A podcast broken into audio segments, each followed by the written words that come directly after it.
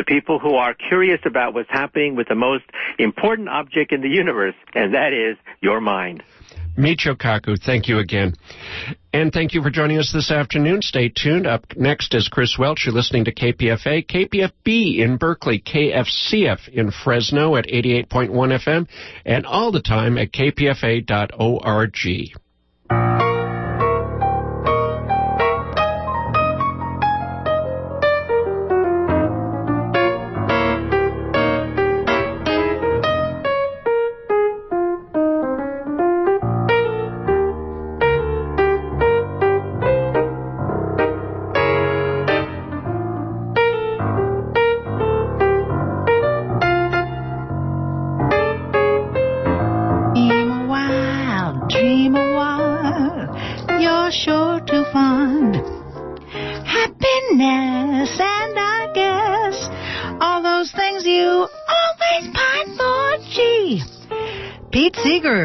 not that singer, and this is not him playing the piano.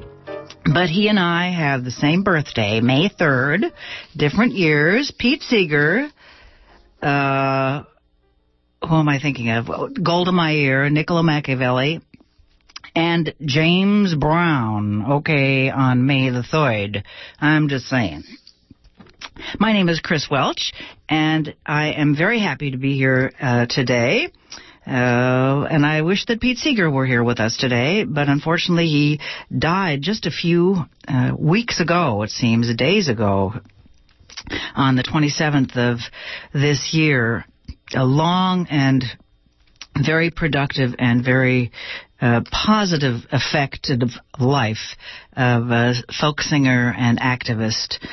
And we are sorry that he's no longer with us. We're so grateful that we had so many years with him.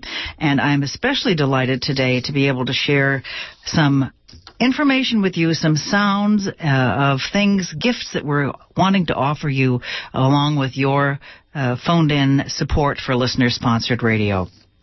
There's such a plethora of stuff that we have. There's a, a five or six, I don't even know how many CDs of his collected music.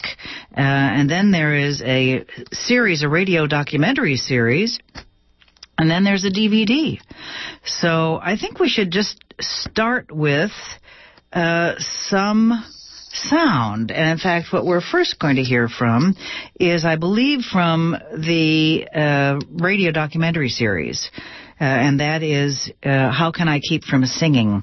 And this is produced by David King Dunaway, who in fact used to work here at KPFA. He was did the then known as then the morning concert uh, one day a week. And this is a three hour documentary series originally distributed by PRI, not Pacifica, and his uh, decades of research into all kinds of music. He was a uh, music, uh, P- David is a music historian, etc and he did over 150 interviews with Pete Seeger, among many other musicians, along with his friends and etc. And this is sort of the inside story of of Pete's career and life, which were so closely intertwined. They weren't separate at all. Uh, Mr. Pete Seeger, how can I keep from singing? And here's uh, just a selection from it, a, a cut from it to give you a taste of what you would be getting when you call 1 800 439 5732. It's very possible that I would not have been a musician. I would just saved music uh, to be something to have fun with. And I could have been very happy as a forest ranger or a newspaper reporter. I really want to be a newspaper reporter. That's the voice of Pete Seeger, perhaps the most controversial musician in American history. Yet more than anyone, Seeger has kept America singing by reminding us of our shared musical past. He's taught old songs to millions and shaped our country's national repertoire.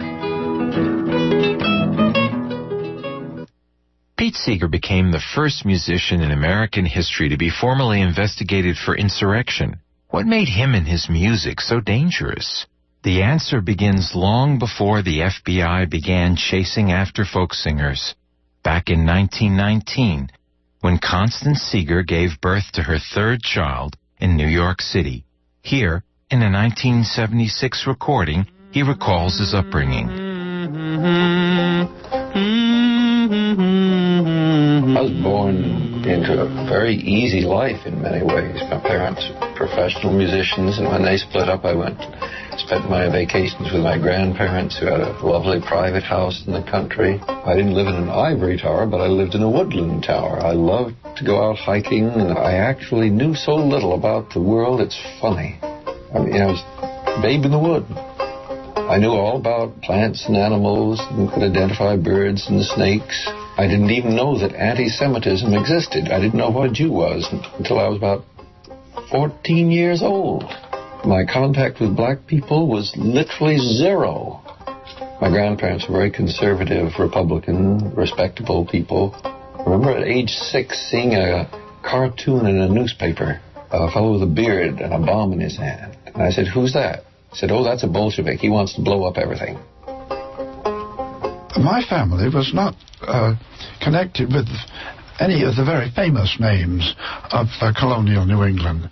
Dr. Charles Seeger. They were more or less middle class, businessmen, preachers, teachers, and that sort of thing, who didn't attain great wealth.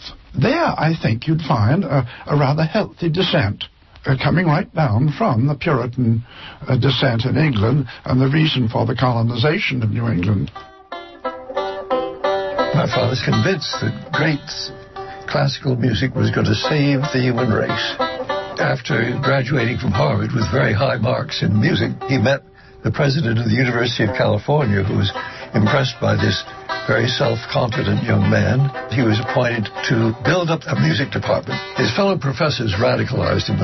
One of them took him out to the lettuce fields in the valley, and he saw little kids that could have been his own children working for pennies out there. Came back and made a speech. This is disgraceful that such things should be happening in America.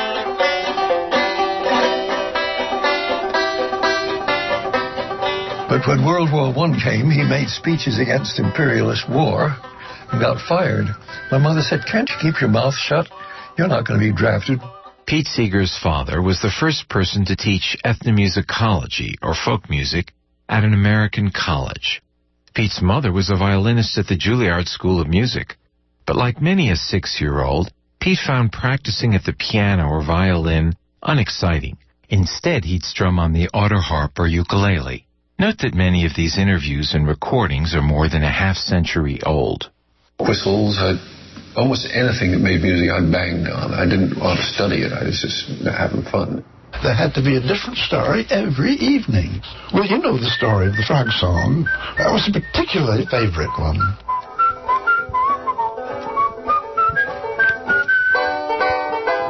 I usually tell people, half jokingly, that I became a communist at age seven. And they said, What do you mean? I said, Well, I read every book by Ernest Thompson Seton that I could get. And he held up the American Indians as role models. They shared whatever they had. If there was food, everybody in the tribe ate. I found some congenial people uh, among the students, and I didn't bother with the others. And they were learning to smoke, and they were listening to jazz and organizing dances. I didn't have money to go to any of those things. As a very immature, very naive, rather bookish kid, I did probably better than normal in Avon because I ran the newsletter. You know, the first year there, I shined shoes to try and get a little more allowance. In 1929, the crash came. My father's convinced that, well, this is the end of the free enterprise system. And instead of just joining the socialists, he joined the communists, who were among the bravest and most active. He needed a job. He tried teaching at the new school. There he met Thomas Hart Benton, who liked to, every Saturday night, invited friends. One of them was Jackson Pollock, and they'd sit around playing John Henry and other songs. I, when I was on vacation, I sat in with them. First time I ever heard John Henry. John Henry was a little baby sitting on his papa's knee. And he picked up a hammer and a little piece of steel. Cried, a hammer's gonna be the death of me, Lord, Lord. Hammer's gonna be the death of me. Cried, a hammer's gonna be the death of me. Hammer's gonna be the death of me. Now the captain, he said to John Henry, I'm gonna bring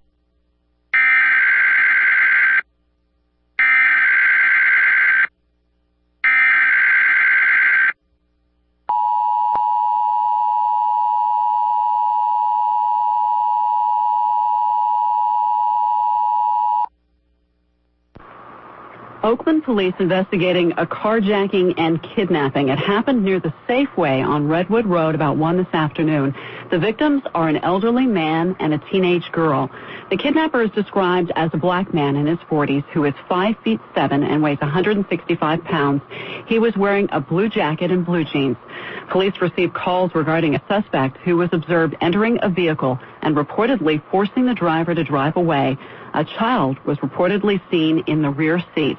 The vehicle was described as a red 2001 Infiniti, California license plate 6JFM 648.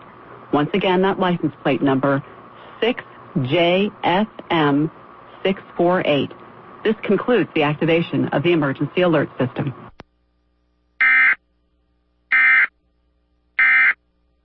Claire in Berkeley.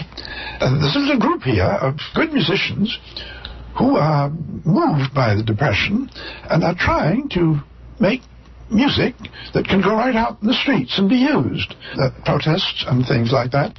I think you might be interested in it. Dr. Charles Seeger. And I went into the collective, as we called it.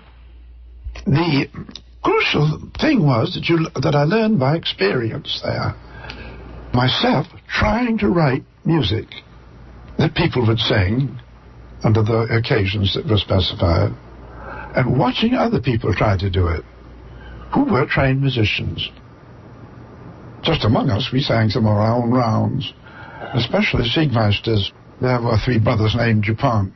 There were three brothers named Dupont, named Dupont. Patriots are they. They make the money from munitions in an honest way. They love their country, right or wrong. But when yen or lira come along, they always very cheerfully to anyone will sell shells that will all armor pierce and armor that will stop each shell. The Great Depression's layoffs and foreclosures spread like the dust storms pushing people west. Researchers from the Library of Congress interviewed two of its survivors, Flora Robertson and Tom Higginbottom. We looked in the north and thought it was the blue norther coming. Such a huge black cloud, just looked like smoke out of a train stack or something. 1934. And when we got near to the house, we was all afraid, and we ran into the storm house. We lit the lamp, and it was just so dark in there that we couldn't see one another. We just had, uh, even with the lamp lit, and we just choked and smothered. We had to tie wet rags over our mouth and we uh, wet blankets and hung over the windows. And the old timers said they'd never seen nothing like that. The depression to me means looking at people standing on soup lines. Uh, the depression means waiters who are paying three or four bucks just to get an opportunity to work a supper or to work a dinner. The soldiers at that time, that is the fellows who had fought for democracy over in Germany and came back and trying to look for it here, they were out of work. They were walking the streets not only of Chicago, but the streets of South Carolina, the streets of West Virginia. Then after that, I don't know. I kind of took to the road. I hit the highway to be what's called a rambling man or a hobo or a tramp in 1927. Woody Guthrie. People's possessions were dumped on the street. Sometimes people banded together to put them back and challenge the authorities. New Deal historians interviewed A.S. Johnson on foreclosures in the Depression. It got so that the farmers couldn't stand it anymore. They'd see their neighbors sold out. There were no purchasers to speak of because there wasn't any money. So the little that the farm sale would produce wouldn't pay the bills. First they'd take the farm and then they took your working material, your livestock and farm machinery and even the household goods. Everything was mortgaged. And they'd move you off. The judge in Plymouth County Court had a habit of very quickly and easily giving a deficiency judgment. So these farmers that gathered this particular day, they decided that we'll go down and we'll teach that judge a lesson. They marched into the courtroom, hats on, demanded to see the judge and to visit with him, and he decided that he would teach them a lesson, and so he says, Gentlemen, this is my court. I want you to remove your hats. They just laughed at him.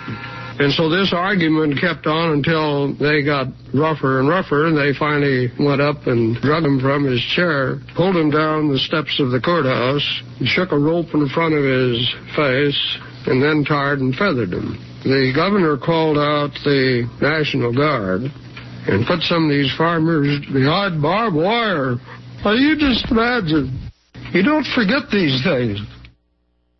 Charles Seeger. So when the Depression hit me, and the chance to make music for the people who are really suffering depression, it was a great emotional experience. My father, he had a theory that a new society would require new music. Of course, his theory didn't work out so well, and I've often told people how the proletariat was not interested in the songs produced by the Composers Collective in 1932 and 33 and 34. That's when he himself decided he'd look into folk music. I've often told the story about him bringing Aunt Molly Jackson to the collective, and they listened to her for half an hour and said, But Charlie, this is music of the past. We're supposed to be creating the music of the future, dissonant counterpoint, and so on.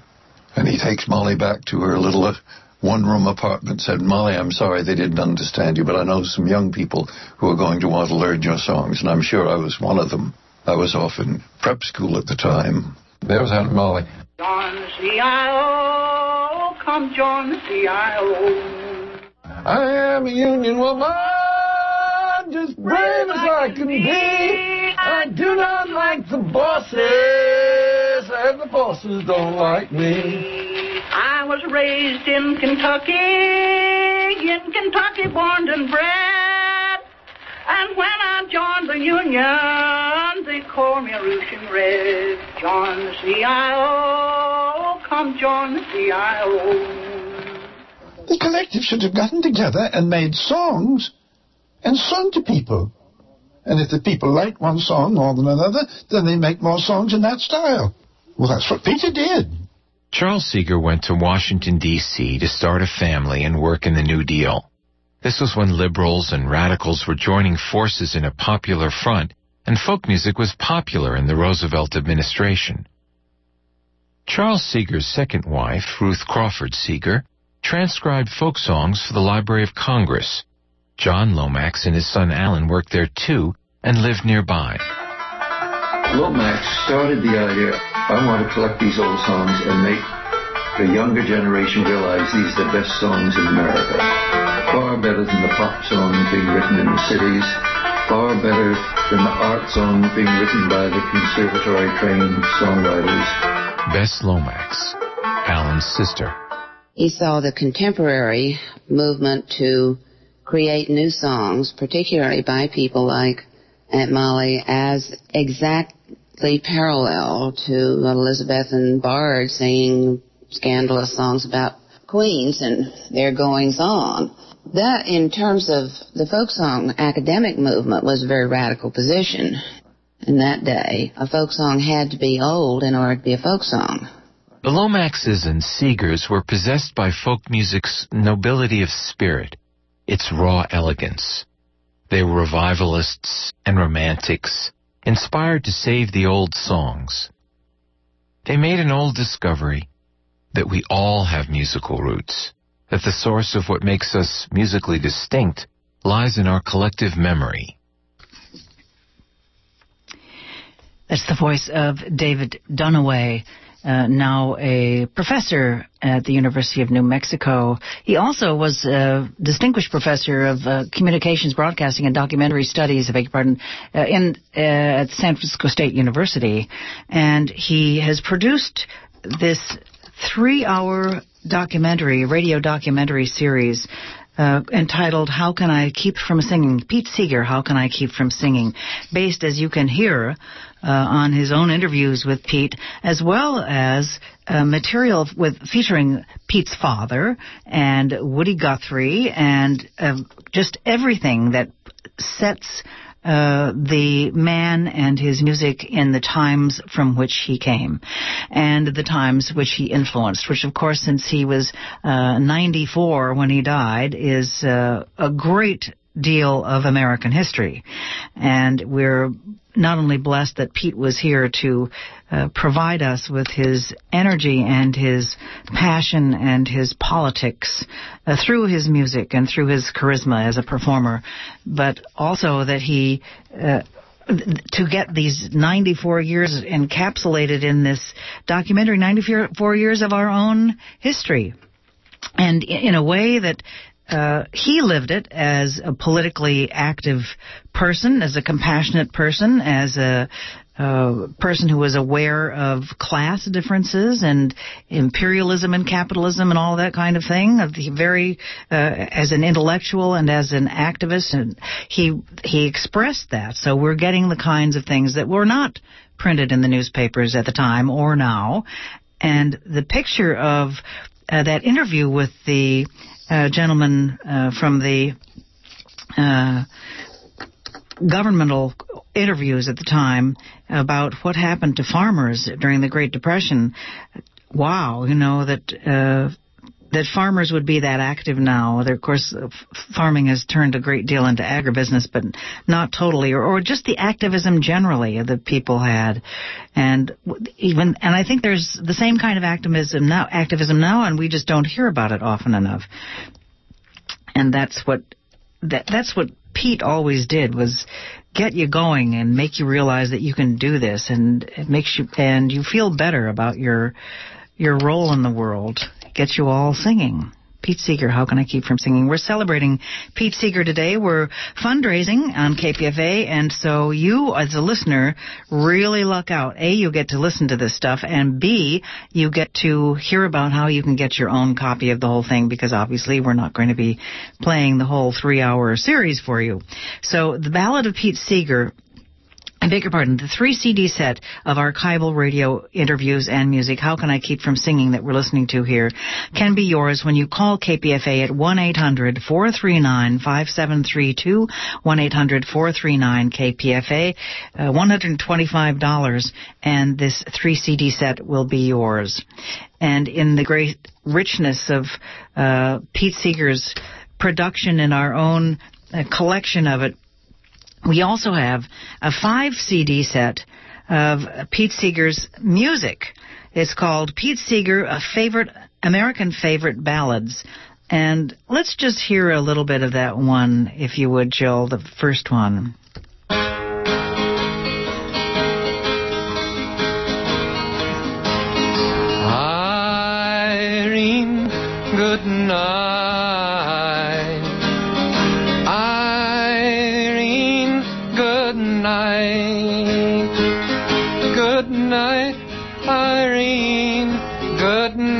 Night, Irene. I'll see you in my dreams.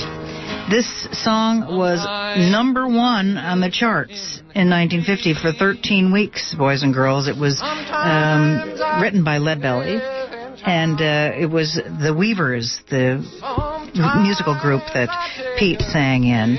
And of course, they were going great guns until the House Un-American Activities Committee in the McCarthy era came along, and then they all were blacklisted.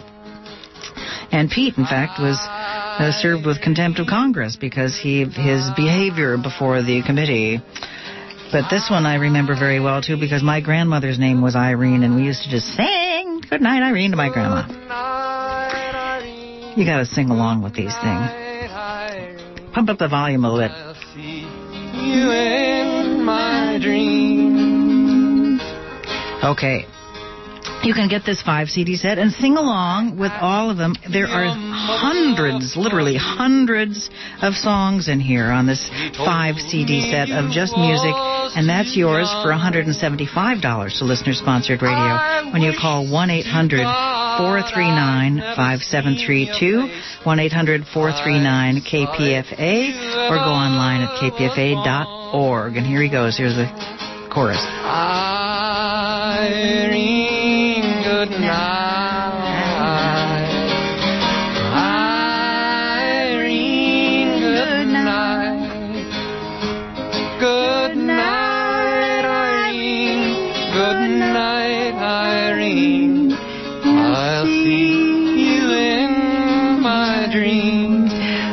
Well, this is too much fun, and we have to move right along. Uh, we have the so the uh, three CD set of the radio documentaries. Pete Seeger, How Can I Keep from Singing? The five CDs of these wonderful songs, which you can sing along with your children and your grandchildren and your neighbors and all that stuff for years and years and years and years and years to come. Classic traditional music that has never gone out of style from uh, who knows when th- these began to uh, this is the very last thing he was writing, and all of the songs that he wrote, which are you think which are folk music, which means you think of them as that belonging to the people and made up by you know nobody in particular, but he wrote "Where Have All the Flowers Gone?" He wrote "If I Had a Hammer." He wrote "Turn, Turn, Turn." Major hits for other performers, and uh, they're they're just classics. And then we have the DVD, which then you can sit with your children and watch it because they are not going to have him in their lives as we have had been blessed to have. And the DVD is entitled "The Battle," the ballad, pardon me, uh, the Ballad of Pete Seeger, and. Uh, it's uh, for $125 to listener sponsored radio. So 1 800 439 5732, 1 800 439 KPFA. I think we should go ahead and hear some more from uh, David's. Uh, radio documentary, uh, How Can I Keep From Singing? You can get this entire package of the music, the DVD, and the radio documentary uh, for $360 to listener sponsored radio. 1 800 439 5732. Bascom Lamar Lunsford, the first person to play the five-string banjo for Pete Seeger. Well, I listened to a five string and I just couldn't figure what it was doing. It went too fast, like tap dancing. But around 1938, I think it was, after I left college, when I was living in New York, my father showed me the basic dong, dong, ding, bong, boom, ding, boom, boom, ding, boom, ding, boom, ding, boom, ding, boom. But I didn't know about pulling off on the strings or hammering down, both terms in which I invented, incidentally. In 38 and 39, I was trying to play a banjo, but I just couldn't figure out how they got that rippling note. And uh, it wasn't until 1940 when I spent a summer and fall down south in Alabama and Kentucky.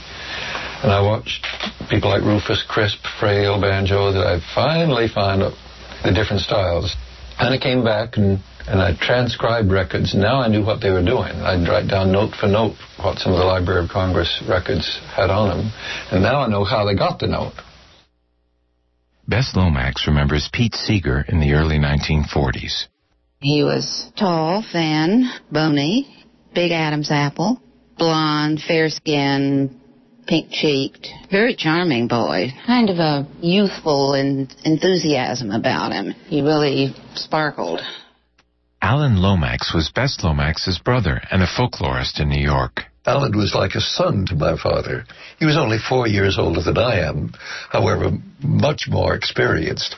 Alan was in New York in 38, I guess, and while visiting him there once, there was Leadbelly. And Alan says, Oh, Leadbelly, I want you to meet uh, Pete. Uh, he's Charlie Seeger's son. And Leadbelly, oh, Charlie Seeger's son. And he very politely shook my hand.